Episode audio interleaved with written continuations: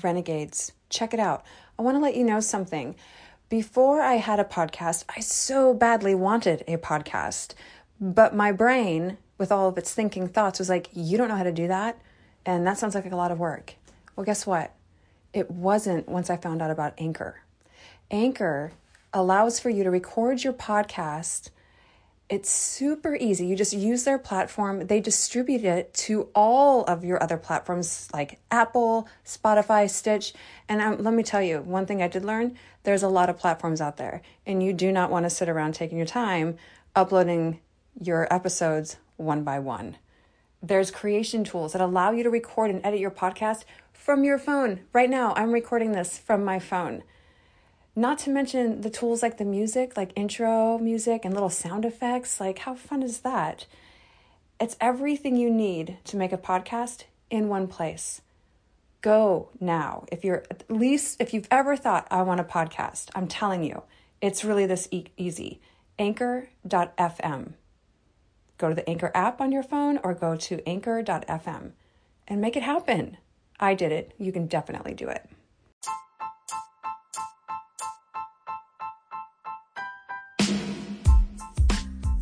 This is Ashley M. Kelsch, and you're listening to Modern Renegades, a life coaching podcast for the person who isn't interested in playing it safe and is ready to question everything they've ever been taught.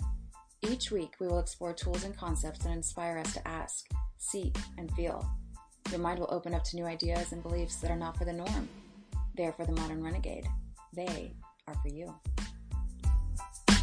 Renegade, renegade, renegades you guys know there's a song out there and there's a dance and it's on this thing called TikTok and my daughter and her friends do it and they're trying to teach me and I want to learn it because of Modern Renegades, but I'm super uncoordinated and I can't seem to like put all the pieces and steps together, but they can't seem to not find it totally amusing. So it's it's sort of this never-ending cycle over here where I keep trying something to make people laugh. It doesn't make me laugh, makes me kind of sad. But I wish I could figure it out so I could do it to impress everybody, including me. but whatever. Like I even have time for this. This is my last week at 39, and I'm super fucking excited. I cannot wait. I'm enjoying these days, but I've been looking forward to 40. I'm not even to lie. No one ever tells you growing up like 40s are to be your best. I want to say that like there was a time when I did hear that maybe like the 40s will be your favorite. And I was like, that's because you're 40 and you're old. And I was like, you know, 20 and dumb.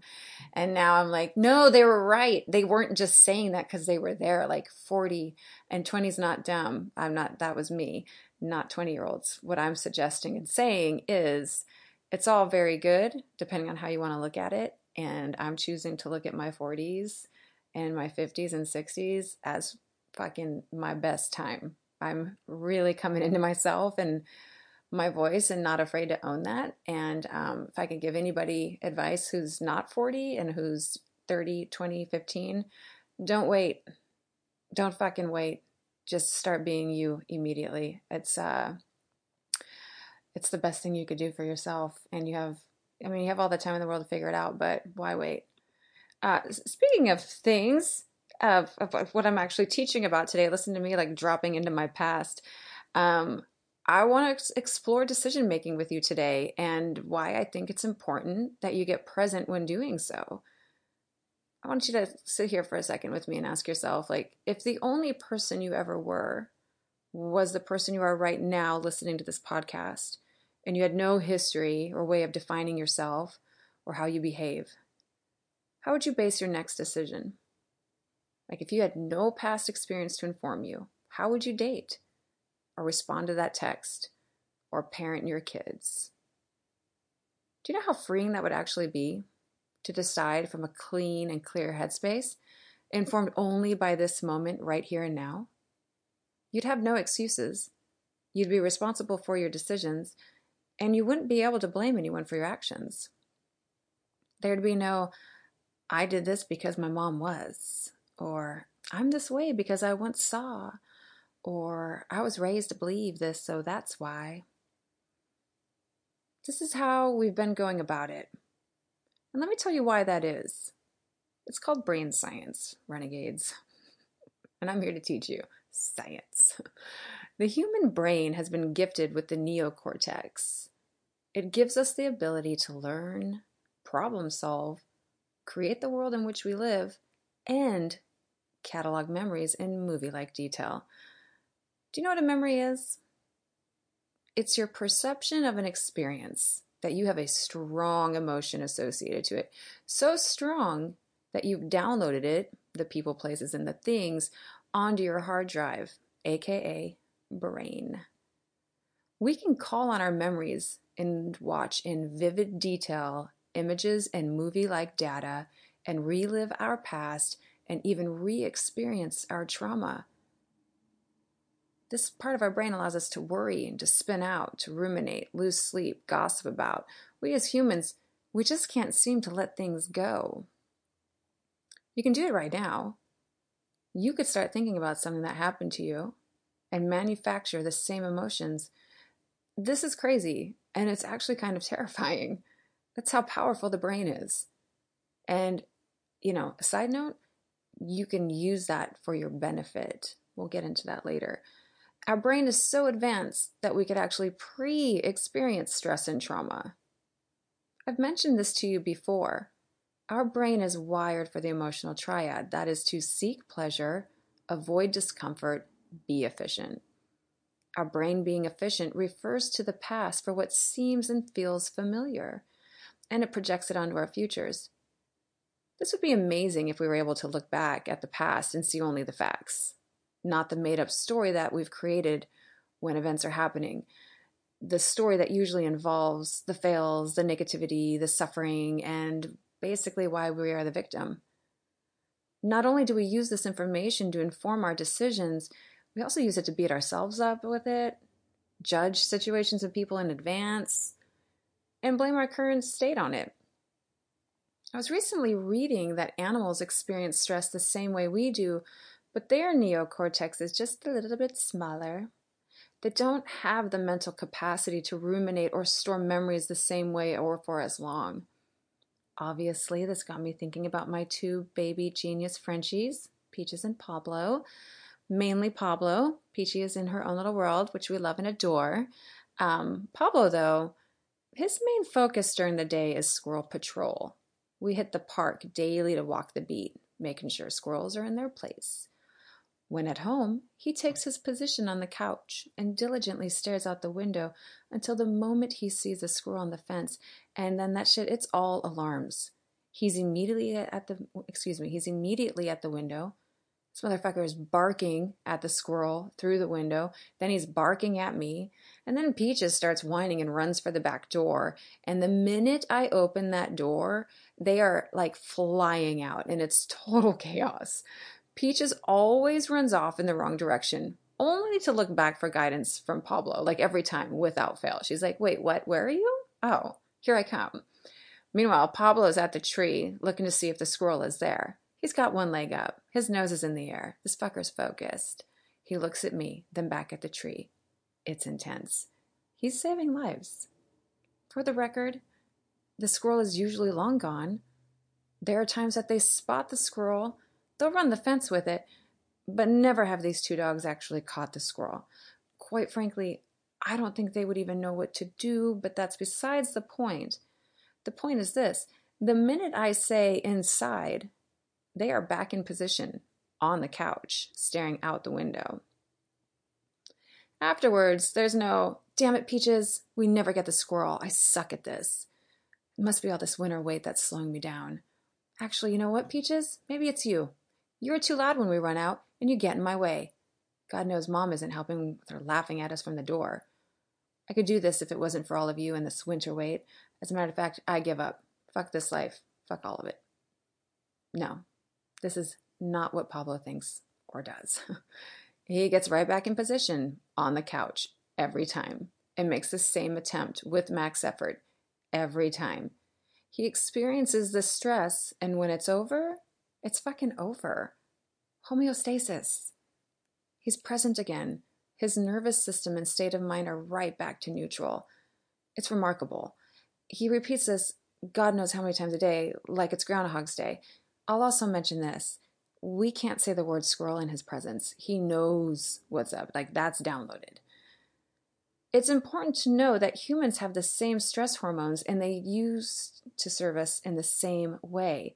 We would operate from our senses, experience the stress, but the difference between now and then is that we would allow the chemical release to process in our bodies. We would reach homeostasis. Think back to cave days.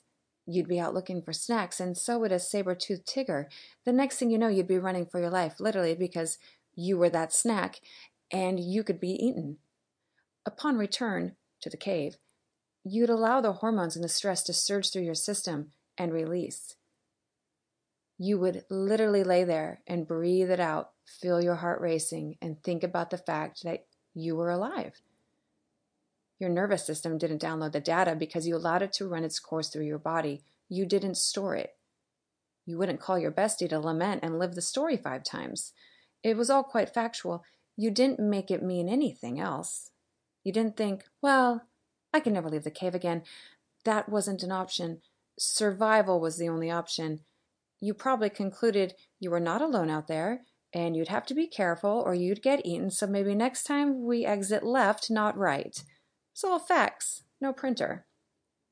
In modern times, we're not being chased by anything, but we still experience these levels of stress and chemical releases in our everyday interaction. The brain still thinks life or death if we aren't being conscious to some of these experiences. And the biggest difference is that we don't process these experiences in our bodies, but instead collect, collect the data, store the stress, and download it to our brains we attach images and start operating with this new information in mind and we relive it. We talk about it with our friends. We think about it over and over. It defines us and then informs how we show up. We are operating from this pattern or behavior in present situations that usually have nothing to do with what is going on. In the life coaching world, we like to stay out of the past as much as possible. It's all about forward thinking and focus, being aware and present. However, I think one of the most important things you can do is identify your patterns and behaviors. What I mean by that is recognize in your life when you feel stress where you felt that same sense of stress. If you take time, you may recognize a common theme. I have a client who's hyper type A, lives by her calendar, and is incredibly organized. She cannot for the life of her understand why her partner doesn't have a calendar. It literally is offensive to her she had to take over, get her a calendar, schedule all the things on it. Another time she mentioned that her ex would ask her for confirmation numbers for the trips that he was booking. She'd be so annoyed. How can he not have the fucking information? He's the one who booked the trip. But she would send him the info, hmm, be it begrudgingly. More recently, she was discussing someone who invited her to a group dinner. When my client called the restaurant to ask what the menu options were, she found out that it was a prix fixe dinner and that it was sold out for the day they were supposed to go. She could not believe someone would suggest a get together and not do the research. She reached out to the group and the woman who initiated it and told them that they couldn't go that night. She was furious and then spent the time booking the next available date and sending the info to everyone. And there's more in high school and college, people who couldn't stay organized and follow through. I asked her why she was so frustrated that others were quote unquote disorganized. Because it messes up my schedule. I have to do all the work for them. I was like, wait, is that true? Yes, I have to. I have no choice. Okay, so you're telling me that these people are making you do all of this. They told you that you have to send confirmation numbers, organize these dinners, that that's that you have to do that. Well, no. Like no one's like making me. Okay, so let me just be clear. You you are making a choice to do this. If I don't, who will? Yeah, no, that's not the question. do you see how you are choosing to do this, to be this person? You know, obviously there was a there was a small break, a little breathing, perhaps a sigh or two. Yes. Okay. Then why are you mad at everyone else? After this, we sat and explored the story and behavior. I asked her if she wasn't angry at her ex for all the things that he did and didn't have this story, this history with him, and it was just her son's father, maybe just a friend. And he texted her right now asking about a booking number or a confirmation number. In this moment, how would she respond? She said she would happily send it, but then quickly made the point that's just not the way it is for us. Which begs the question. So I obviously asked, and do you know why that is? Well, because of all the things that he's done. Mm, no. It's because of all the thoughts that you have about the things that he's done. And you relive it every time you think about him and interact with him. This emotional surge is familiar. You're acting it out with those around you. It's not new. You are picking other people and experiences to relieve this to relive this emotional pattern that you've been operating from most of your life. And you're blaming everyone else for you having to take care of them and making you feel this way. If you aren't present when making decisions, then you are likely subconsciously making them based on your past, and you are recreating the same stories over and over again. The people, places, and things may change, but your emotions and behaviors are recycled. Once you recognize the patterns in the story you are telling yourself, identify why you are choosing to show up that way, you can decide if you want to continue being that way. You guys all know that last year I recognized that I've been treating my dating life like it was a fucking career. I have been boy crazy basically always. And we all know that I decided that it wouldn't be my focus anymore. My work would be.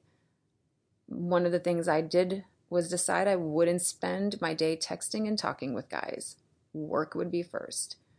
At first, it was tricky, like learning how to res- not respond to a text and not freak out about what they might think, etc. And then it was like crickets. Like, then I wasn't hearing anything from anybody. I started to get used to it. Around six weeks in, I got a text from a guy during the day, and it was it was pretty flirty. and my fucking brain went rocket high with dopamine. I had to laugh at myself. I was like, bitch, really? Is it really that's all it took for you to get like that excited? Come on. I recognized my involuntary response and I chose to respond later when I wasn't busy. I got through the dopamine withdrawals. Pretty soon, it was not a thing. I had a few people I'd engage with, but it didn't interfere with my life and priorities. It was casual and fine and fun. But then something weird happened, and I'm not sure, but suddenly, recently, I was having several conversations with several people. I was stressing out about each of them too, their expectations, their needs. Suddenly, I felt like I was in some sort of polyamorous dating life. I was super fucking stressed. I didn't like it, but I couldn't figure out why I was so bothered. Then I got present, and I was like, oh, yeah, because you don't do this anymore. Your attention is not on dating and men. So I then made the decision to have those few conversations, letting those few people know that I wasn't interested in engaging on text or looking for anything serious at this time, and I put a stop to it all. The old pattern of texting with several people and managing those conversations and their expectations is no longer familiar, and it's not aligned with how I want to feel. It's a quick recalibration, and I'm back on track. It took being present, though, to stop the pattern, and it takes being present to ensure the new one. This is why it's good to understand how our brains work. Listen up, renegades. The past can inform you in a positive way. Two fucking thumbs up for not having to look up directions every time we go to the store. However, two thumbs down for not wanting to ever date again because the last person cheated on you and now you don't trust anyone. Referring to your past can benefit you, no doubt, but we humans usually focus on the drama and subconsciously let it drive our decision making. The stories, memories, and identity that are holding on, that you are holding on to, is holding you back from creating the life you want. And simply put, they're excuses. It's another way for us to abdicate responsibility. This is why getting present, aware, and conscious of your thinking is crucial. Do you want to micromanage people and their schedules? Yes or no? Does it make you feel good? Yes or no? Decide from there. Lastly, own your decision. If it doesn't work out the way you planned, it's okay. Move on. If you can practice being present and making decisions from a place that is less about before, removing all the drama, and start thinking and feeling in a new way, you might actually surprise yourself. Being present also gives your mind a break. How many times a day do you check in with your thoughts, your breathing, and practice mindfulness? I like to do this throughout the day. I'll notice when I don't feel right. All I have to do is ask myself, what were you just thinking about? Or what did you just see?